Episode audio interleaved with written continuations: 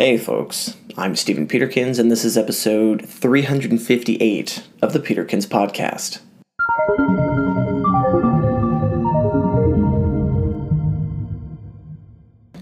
Today, we're going to talk about why alcohol is worse than you'd think. We all know alcohol is bad for us.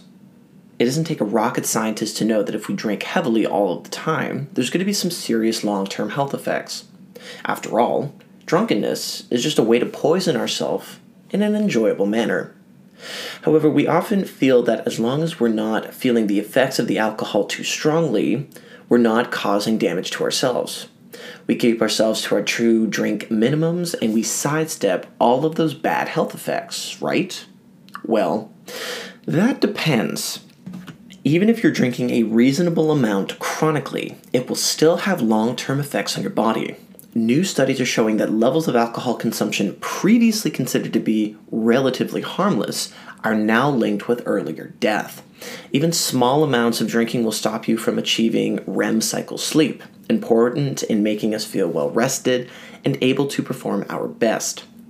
And the one benefit that has always been referenced, that small amounts of drinking have protective effects on the cardiovascular system, might not even be true either.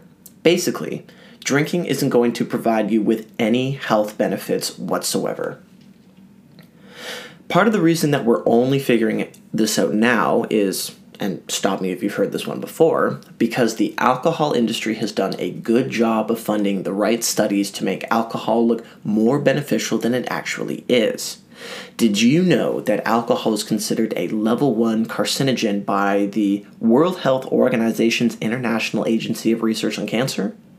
I can tell you who didn't want you to know that, and that is the alcohol industry.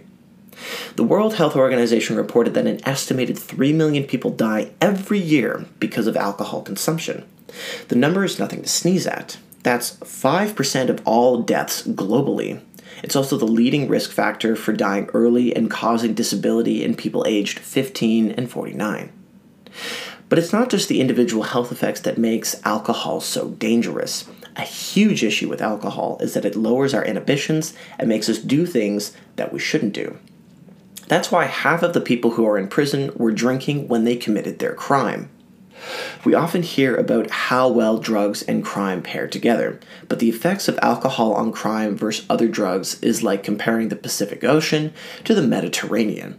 Due to its legality, proliferation, and how easy it is to mix with other substances, alcohol is the main culprit when it comes to drug abuse and crime. Alcohol has a fantastic marketing team.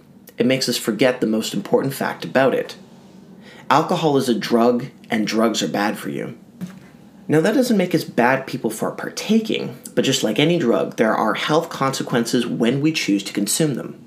Knowing about alcohol's true health and social impact makes us better informed when we're deciding to make that choice. Thanks for listening, and I'll talk to you later.